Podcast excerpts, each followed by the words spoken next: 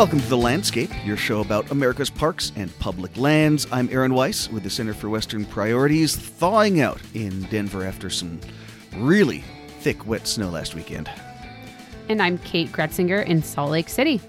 Today we're talking to Amber Raimondo, Energy Director at the Grand Canyon Trust, and Scott Clow, Environmental Programs Director for the Ute Mountain Ute Tribe. We're talking to them about the impacts of uranium mining on the Colorado Plateau, and we'll get to that in a second, but let's do the news first. It's been a pretty quiet couple weeks around here, but we did get some good news earlier this week here in Colorado. The Bureau of Land Management issued an updated finding on a controversial limestone quarry located near Glenwood Springs. The quarry's owner was asking BLM to allow the mine to expand its operations from 16 acres to over 300 acres. That would have sent hundreds of trucks going through tiny little Glenwood Springs every day. Also could have threatened the geothermal water flows, of course, that feed the town's famous hot springs. And BLM just rejected that proposal after several years of back and forth. Now, the interesting thing here, and you'll remember this from a couple years back on the podcast, that limestone quarry is owned by the son of Norm Brownstein, a extremely politically connected Colorado attorney whose law firm, Brownstein Hyatt Farber Schreck, lobbies Congress and the Interior Department. When the quarry first asked BLM if it could expand, David Bernhardt was the Secretary of the Interior, having just gone through the revolving door at Brownstein Hyatt. He has gone in and out and in and out from the Interior Department to Brownstein Hyatt over the course of his career. This was, of course, one of many conflicts of interest that Bernhardt faced while serving as the Interior Secretary. It was also one of the most egregious because it did involve not just Brownstein Hyatt, but the son of Brownstein Hyatt's founder. So for now, with David Bernhardt out of Interior, it looks like that quarry expansion is dead, and folks in Glenwood Springs are breathing a sigh of relief. Our first guest today is Amber Raimondo, Energy Director at the Grand Canyon Trust. She lives in Durango, Colorado, and tracks threats to the Grand Canyon, including uranium. Amber, thanks for joining us. Thanks so much for having me. Our next guest is Scott Clow, Environmental Programs Director for the Ute Mountain Ute Tribe. He lives in Dolores, Colorado, and monitors the effects of the White Mesa uranium mill on the tribe's White Mesa, Utah community. Thank you. It's great to be with you. Amber, how long has uranium mining been dormant in the United States, and why is it resuming right now? So uranium mining really only ever was successful in the United States when it had government support. And since the beginning of the 1980s, when that government support sort of fell away, so did uranium mining. And part of the bigger reasons for that is because we just don't have great quality resources in the United States. And so it costs a lot of money to pull uranium out of the ground and actually make it into a product. So essentially, when that government support trickled off in the 80s, and other countries that have higher quality uranium deposits like Canada and Australia started to bring more mines online, that sort of really put a damper on U.S. uranium development. And it's been that way for a long time, but recently, kind of starting around 2020, we started seeing more speculative interest in uranium, partly because of the policy shift in the United States away from fossil fuels and more towards nuclear. And at a very simple level, people understand that uranium is needed for nuclear power, and so that drives up interest. It doesn't necessarily mean that there's a higher demand for uranium. It just means that people are more interested in it. It drives the price of uranium up. And then I would say the other thing is that in 2022, when Russia invaded Ukraine, and there was a clear desire across the board to give less money to Russia, there's been an across the board interest in getting our uranium from other resources or from other places. But again, the United States doesn't have that great of uranium resources, so in theory, people want to find other resources, and there are mining companies like Energy Fuels that say they can be that source, but the reality just doesn't match up. So right now, we've got this Pinyon Plain mine in northern Arizona that has started production back up. Is there any other actual uranium mining happening right now? So As far as I'm aware, the only mines that are actually operating are Pinyon Plain, the LaSalle complex, and Energy Fuels' other mine, Pandora mine. And so those are in southeastern Utah. Pinyon Plain is in northern Arizona. And really, these are mines that have been developed and established. And so in some ways, their operations can also be looked at as an opportunity for the company to cash out on what's more or less a bad investment. Amber, I'm glad you brought up Energy Fuels. They own not only those three uranium mines that you mentioned, but also the White Mesa Mill. Can you tell us a little bit more about that company? I know that they've struggled in the past and maybe what this moment means for them. Yeah, I mean, Energy Fuels is a relatively small producer compared to, you know, some of the big ones, the big names that people know of in Canada, like Cameco. And they've sort of had these smaller operations just on their docket for years. And so when we run into moments like this where there is a brief price opportunity, it really doesn't surprise me that Energy Fuels would be trying to at least give the impression that they're going to really ramp up, if not actually try to mine out these small operations that they have, because they're costing them money. And so if there's an opportunity where the price is momentarily higher, it makes sense that they would be going that route. Scott, walk us through what is happening and what Energy Fuels is doing at the White Mesa Mill. What is the activity there, and why does that become so much of a concern for the Ute Mountain Ute Tribe? Yes, as Amber pointed out, the actual milling of uranium ore has not been profitable for a long time. That may change because Energy Fuels did sell $75 million of yellow cake to the U.S. government last year as part of the strategic uranium reserve. And so that's certainly a boon to them and gives them an ability financially they didn't have. What they've been doing besides processing uranium ore is processing what are called alternate feed materials. These are feedstock that come from as byproducts of other operations, and they are coming from all over the world, including Japan and Estonia, and across North America. And so these include Superfund wastes, FUSRAP materials, former uranium military sites, and other cleanup efforts where they have materials that have radioactive materials, including uranium. There used to be a threshold that they had to actually extract profitable uranium to sell out of those materials, but that is not necessary anymore. And they also have limitations on what they can dispose of. So they have to run some of these materials through their mill to change the definition to 11E2 byproduct material to be able to store it forever in their tailings disposal cells. So they have been very much in the business of radioactive waste receipt and disposal, and getting paid handily for that. So they've diversified their business to be very heavy on the alternate feeds.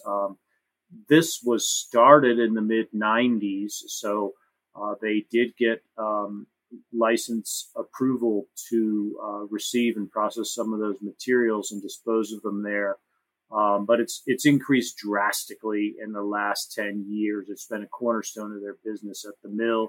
They've also been doing some benchtop experiments, dabbling in the rare earth element market, trying to get a foothold on that market as well. I want to ask about that $75 million yellow cake sale to the National Strategic Reserve. Would that be considered like a market rate sale, or is that effectively a government subsidy to keep Energy Fuels in business? I'm not sure about a market rate sale. I'm not sure about the context for that, but yes, it's a government subsidy It's kind of funny because I was talking with our congresswoman who was very adamant about the government not choosing winners and losers in private industry. And I pointed out that, in fact, that's exactly what is happening with Energy Fuels. Is that Lauren Boebert? That is our representative. Amber, I saw you sort of make a face there. So do you know if this was a subsidized sale, and are there other subsidies for uranium coming from the federal government right now? So the Strategic Uranium Reserve was established because the government wanted to be able to buy yellowcake from companies at above market prices, because these companies haven't been able to sell their product because the prices have been so low. So while we can't know exactly what the price was that they purchased uranium from Energy Fuels at exactly, in terms of like price per pound, we know that of the $75 million that Congress allocated for the Strategic Uranium Reserve, Energy Fuels got $18.5 million of that. And then the rest of the $75 million was spread out between, I believe it was 7 other operators. Strata Energy was one of them. They sold 300,000 pounds to the federal government. And all of that, again, is at above market prices.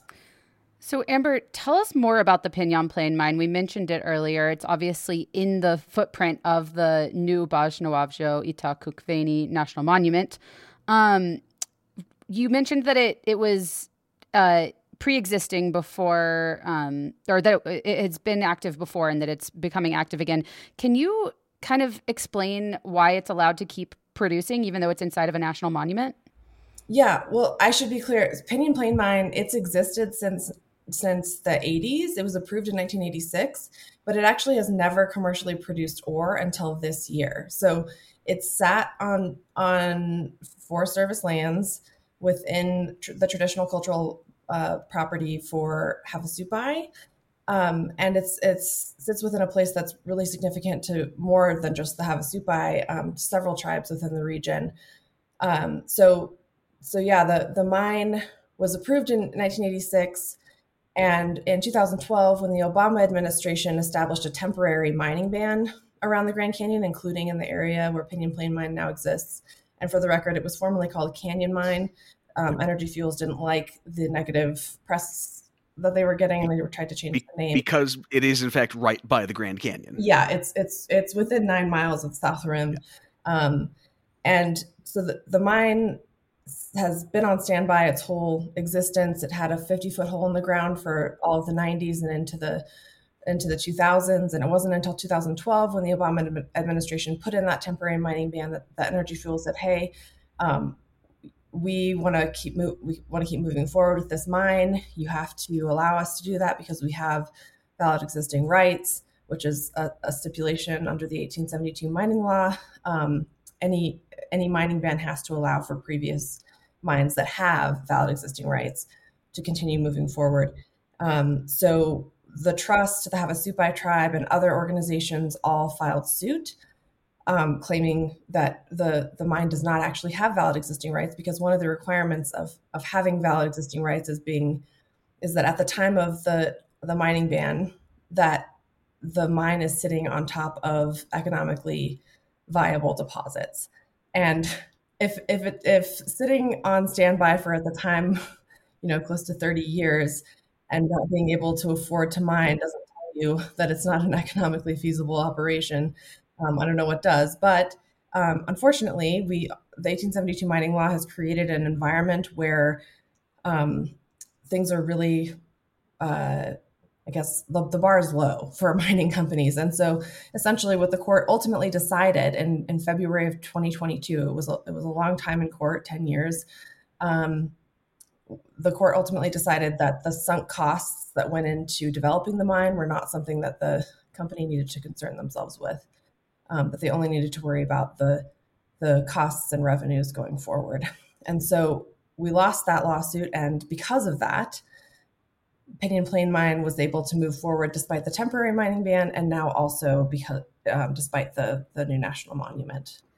Walk us through the risks here. What's so dangerous about a uranium mine being within 9 miles of the southern of the Grand Canyon and Havasupai tribal lands? Yeah. So, I mean, a uranium mine in general is high risk, and there's no way of escaping that risk. Anytime you're dealing with uranium, whether it's milling or mining, you're creating the potential for some pretty serious problems. Uranium has a half-life in the millions of years. Once you've created a problem, it's no small deal to get rid of. That's why we have all of these tribal communities and other communities across the West still dealing with problems from the atomic era. So in general, uranium mining is high risk. Around the Grand Canyon, it is especially so. The geology is very highly fractured, and it creates a situation where groundwater systems are very complex and difficult to understand. So a highly fractured environment underground means that you can't just do a few studies and understand how groundwater flows and how quickly it gets from point A to point B and exactly where it goes. What we do know from the studies that have been done is that around the Grand Canyon, water can travel from point A to point B in a matter of hours, to a matter of days, to a matter of thousands of years. We know that water can go from one place in multiple directions at once, and that it can travel, up to at least 25 miles horizontally and several thousand feet vertically. And so what this means is that when Energy Fuels put Canyon Mine in operation, what they've done is they've created a conduit for contamination. It was already a conduit just by virtue of the fact that it had been developed and a mine shaft had been dug and groundwater was punctured. And now there's you have oxygen and water in contact with mineralized rock. That was dangerous enough. Now that they're operating, they're exposing more mineralized rock and to more water and oxygen. And we don't know for a fact that that this mine is going to be safe. In fact, we have a lot of reasons to think it's not going to be safe, that it's going to cause problems for the R aquifer, which is a deep aquifer, a regional aquifer on the north and south rim. And it's the source of water for the Havasupai people down in Supai Village. And it's where Havasu Creek flows from. It's a groundwater sourced creek. All those beautiful blue turquoise waterfalls that people come from all over the world to visit, those are at stake. And if there is contamination in such a complex environment, it will be impossible to clean it up. So it's one thing to say, "Oh, we'll catch it. We have monitoring wells," which we do think they need to have monitoring wells, and they need to have more than they have now, and deeper ones than they have now. But knowing that it's there, if it ever shows up, doesn't really do much for you. At that point, it's too late, because once you're detecting a problem, it's too late to do anything about it. Right. So the major problem with Pinyon Plain Mine has to do with the contamination and depletion of valuable and limited groundwater resources. And the other huge component here is the cultural impact, because the water has cultural significance as well, but so does the land. And the Havasupai people in particular have come to this place where the mine is located for centuries. They would conduct ceremonies, collect medicine, things that a lot of folks don't feel comfortable doing now that there's a uranium mine there desecrating this sacred landscape. So it has multiple layers of problems. Scott, going to you now, this mine is not all that far from the White Mesa Mill, and that is, I imagine, where they would bring the uranium that they mine at the Pinyon Plain Mine to be processed. Is that correct? And if so, do you have any idea whether that's already happening or when that might happen? And yeah, I'll let you answer that. Yeah, absolutely. They'll mill it at the White Mesa Mill. That's the plan. We've seen the transportation routes. Those are in conflict with Navajo Nation's ban on uranium hauling. But yeah, it'll go to White Mesa. I wanted to add, Energy Fuels actually was hauling some of the intercepted contaminated groundwater from that mine to White Mesa to dispose of it as a strategy there, to reduce the groundwater impact. But I don't think they're doing that anymore. As far as notification, we are not informed. The public and the tribe are not informed of ore shipments. And we only find out after the fact, and recently, if there are alternate feed shipments. The state of Utah has agreed to inform us when they get informed by the company that there will be a receipt of alternate feeds. But no, we're not informed. However, from that direction, they drive that right through the White Mesa Ute community. So we know when the trucks go through. But no warning that they are coming. And is there any sort of monitoring that's happening during that process? And then also, obviously, afterwards, during the milling process, what sort of environmental monitoring is happening on tribal lands? Yeah, so on the tribal lands, we have an air monitoring station in White Mesa. We collect particulate samples that we analyze for uranium and uranium decay products. So far, we haven't really measured anything that is alarming. However, most of our monitoring program has existed during a time when they haven't been processing uranium ore. I mentioned alternate feed processing, but that's very minimal as far as what they actually generate for yellowcake on that and the emissions from the facility.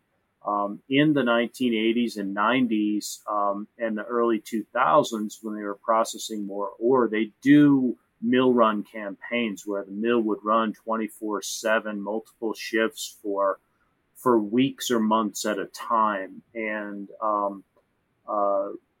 we haven't really had our air monitoring program operating during full-blown mill runs. As far as monitoring on tribal lands, that's what we're doing on air quality. And then we're doing some groundwater monitoring as well. We've got a couple little seeps that come out from the Borough Canyon aquifer on tribal lands. And then we're doing some work with the U.S. Environmental Protection Agency in between the mill property and the tribal lands. Scott, I know that you guys have had issues with Energy Fuels before and that you have detected different contaminants in some of those aquifers under the mill. Can you tell us a little bit more about that? And also, what is Energy Fuels' response to that? Do they take any of this seriously? Yeah, so one of the misconceptions out there is that we get our data and they get their data and we're in conflict that way. Mainly our conflict is in the interpretation of the data that's collected at the mill facility. So they have a very robust self-monitoring program there, especially on the groundwater. And when we see the data that are collected and the trends in those data, it's alarming to us.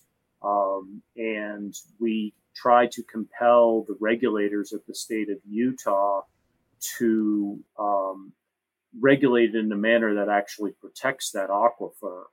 However, we have been unsuccessful at that. Energy Fuels adamantly denies that the groundwater is being contaminated by the uranium mill on the site, that it's being caused by things like the imposition by the state of Utah of increased monitoring, causing oxidation of the formation and the oxidation of pyrite and creative things like that. They've used drought conditions, concentrating contaminants due to lack of water. They've used groundwater mounding as a result of filling online wildlife ponds as dissolving more contaminants. And so they've sort of grabbed the hold of both of those in the opposite directions, more water and less water in the formation. So, you know, I understand they are not going to point a finger at themselves and say we're polluting the groundwater. However, they're running out of arguments that are scientifically viable, and we don't think those have been scientifically viable. Another one of our favorites is, Aaron, is the well construction one. So the permit requires when they have exceedances of groundwater contaminant limits, that they do a source assessment report. And one of the sources is, oh, well, this well was constructed wrong. So what they get is they say, okay, well, drill another well next to it and we'll see what happens. But it buys them 2 years of monitoring before they have a baseline of data to make any decisions. And so they kick the can down the road for a couple of years with that argument. All right. So, I mean, I think that's a great view of what is happening right now at the very tip of this uranium boom, I guess we'll call it now. But as Jonathan Thompson pointed out in High Country News, there's very little difference between a boom and a bubble, except you only know it's a bubble once it has burst. We're seeing a lot of interest in uranium activity all across the West right now, thanks to these high prices. But Amber, from where you sit, is this, you think, a long-term threat to prices staying high, and or what happens if prices are high for a little bit, a bunch of uranium operations come online, and then there's a bust, and you've got a bunch of either newly built or half-built uranium operations now with no market because uranium prices have collapsed?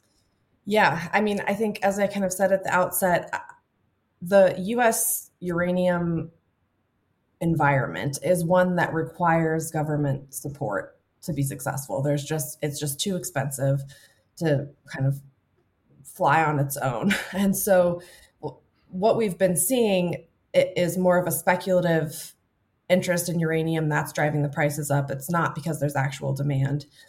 If there ever were actual demand, that might change things. If the government subsidizes things more than they have beyond the Strategic Uranium Reserve, that might change things.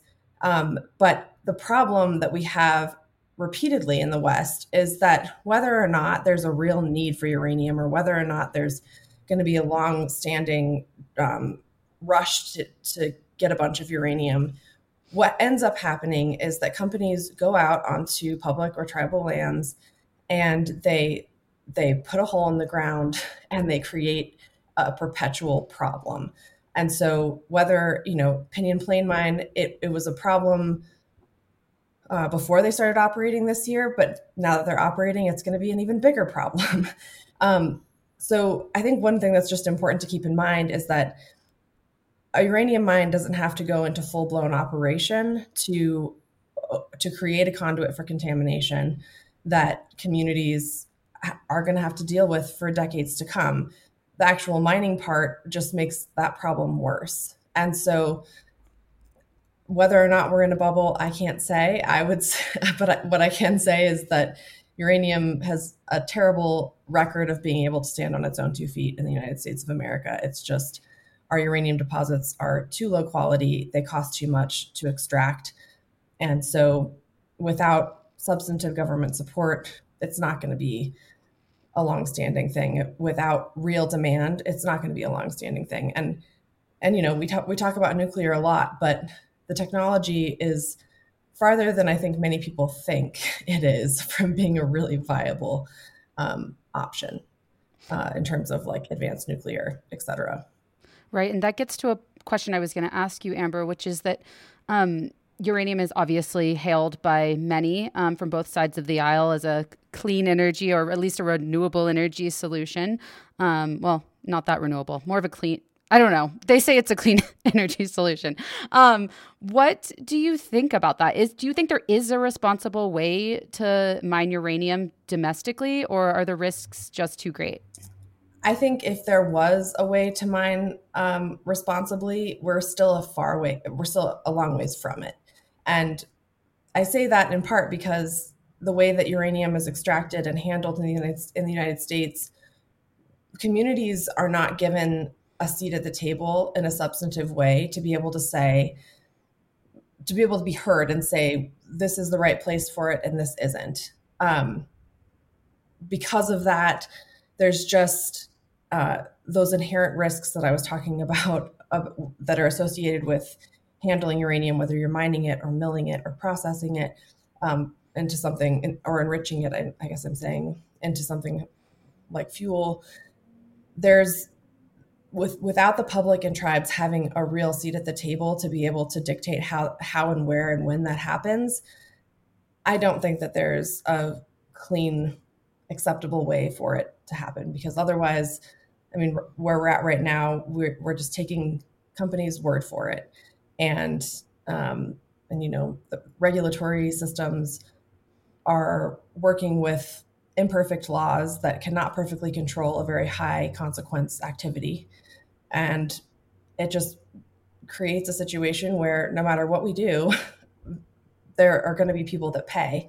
And unfortunately, we're in the place where it's the companies who get to say what risk is and isn't acceptable. They're not the ones who are going to be living in these communities dealing with the consequences of their actions years down the road. It's the tribes and the rest of the communities that they're operating around. And those folks don't get a substantive way to say, this is unacceptable. Yeah, Scott, I guess you see that up close and personally every day. What is your thought on this? Is it similar to Amber? Do you think there's a way to mine uranium or process it in the U.S. that does justify the means? I don't think anyone's done it safely. That's... you know, a real tragedy, especially around this region where, you know, you've got more than 500 contaminated sites on the Navajo Nation alone and thousands more around this Four Corners region. And the latest and greatest technology for extracting uranium for the earth is the in situ leachate or in situ recovery process. And that's essentially injecting chemicals into the earth, bicarbonate-based chemicals to dissolve uranium from an underground formation and then pulling it out of the ground, that solution out of the ground with extraction wells. You are polluting those aquifers in that process, and that's why the Environmental Protection Agency needs to give an aquifer exemption under the Safe Drinking Water Act. They literally need to permit the pollution of the aquifer for that technology. And it doesn't end there.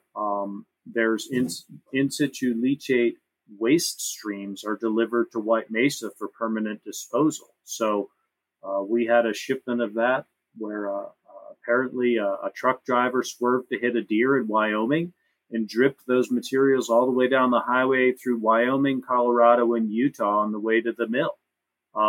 So no, that's not safe either. Yeah. So let's turn towards the future and sort of how to prevent this from expanding and occurring.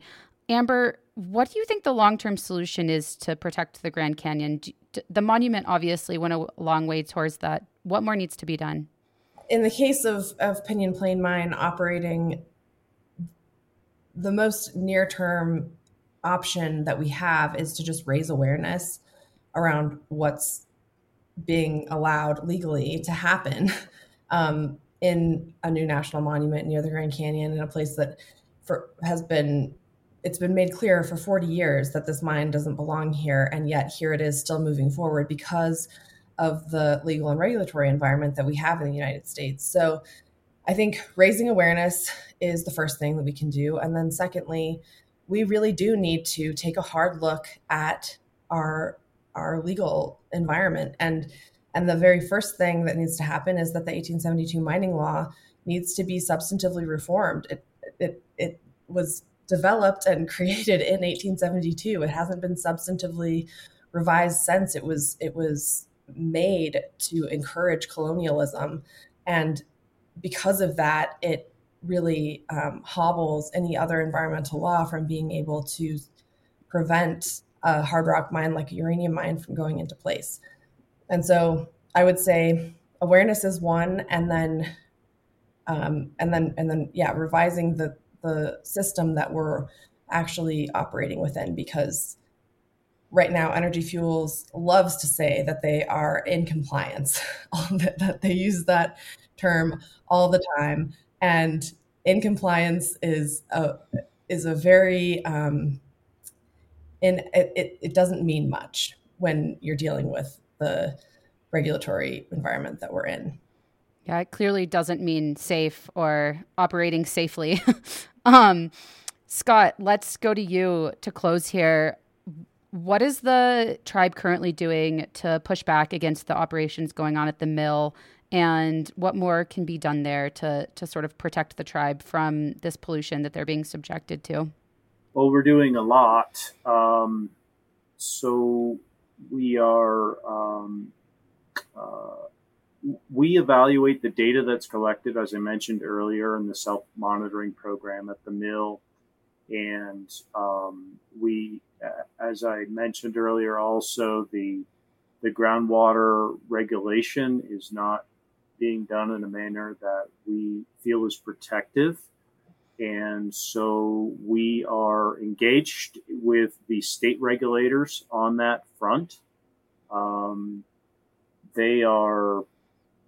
They have been delayed now for well over a year, and it looks like it's going to be close to 2 years on beginning the groundwater permit renewal process. So that's a 5-year permit that expired over a year ago, and until it's in timely review. So Energy Fuels applied for a new permit, which gives them until the state acts upon it, that the current permit is in effect. However, what's happened in the last few years is that as they've exceeded the groundwater contaminant limits, the state has to respond and take actions, and they've relaxed those standards again, like Amber was saying, to maintain compliance. So yeah, you can be in compliance, especially if the state regulators are relaxing the compliance limits for you to maintain compliance. And the last permit revision, they actually exceeded the relaxed standards before they were implemented. The state had not even implemented the relaxed standards on a few wells before the next quarters of monitoring data had exceeded those for the parameters they were exceeding. So we have a startling phenomenon going on with the groundwater there. So we're, we're doing what we can in dialogue with the state of Utah on that. We are also working on a research project with the U.S. Environmental Protection Agency. We're poised to drill 4 more monitoring wells out there this year.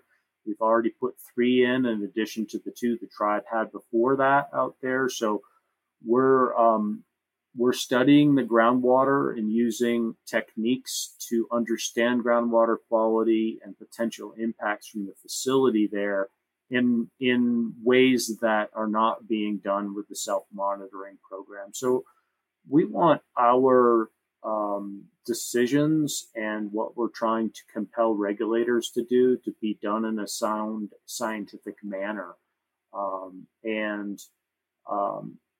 That is the cornerstone of what our program does with our air quality monitoring and our groundwater monitoring. And we had a report that came out in 2023 from the ATSDR. We had reached out to them and asked for their help in assessing environmental data and whether it could be a threat to public health. And their report said that based on the data we had, that it did not seem like there was a threat to public health. So that's good news. It's compelling to think about a smoking gun and responsibility there, but that's good news for the community. However, we're very concerned about the future. We're concerned about what the next mill run has in store and what, the one thing about that report, as I alluded to earlier, is that we weren't collecting data while they were in an intensive mill run on our air quality program. So we'll see what happens when they do mill runs, and continue to base our efforts on sound science.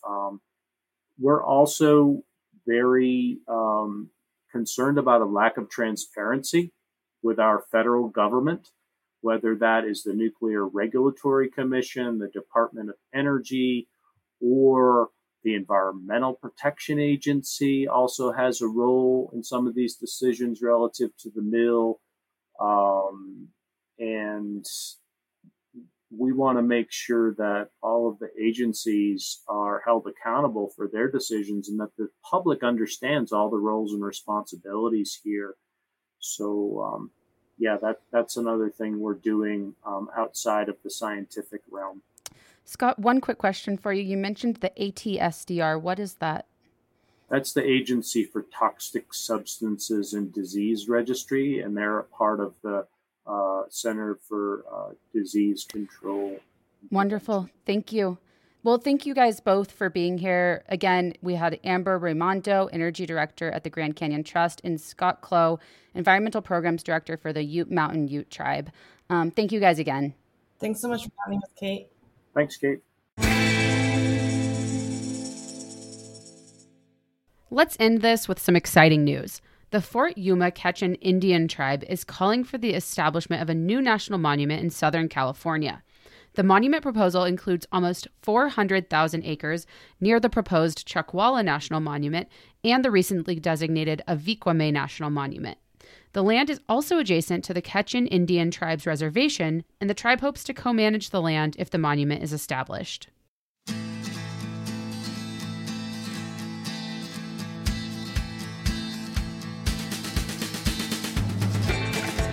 I will just note it's been 6 months since President Biden has designated a new national monument, so I would say we're due any day now. Time to break out that pen. All right, that is it for us today. Thank you for sticking with us. Please reach out, of course, if you have any thoughts to share about the podcast.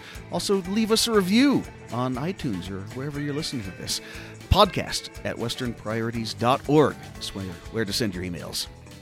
Thanks again to Amber and Scott for their time today, and thank you for listening to The Landscape.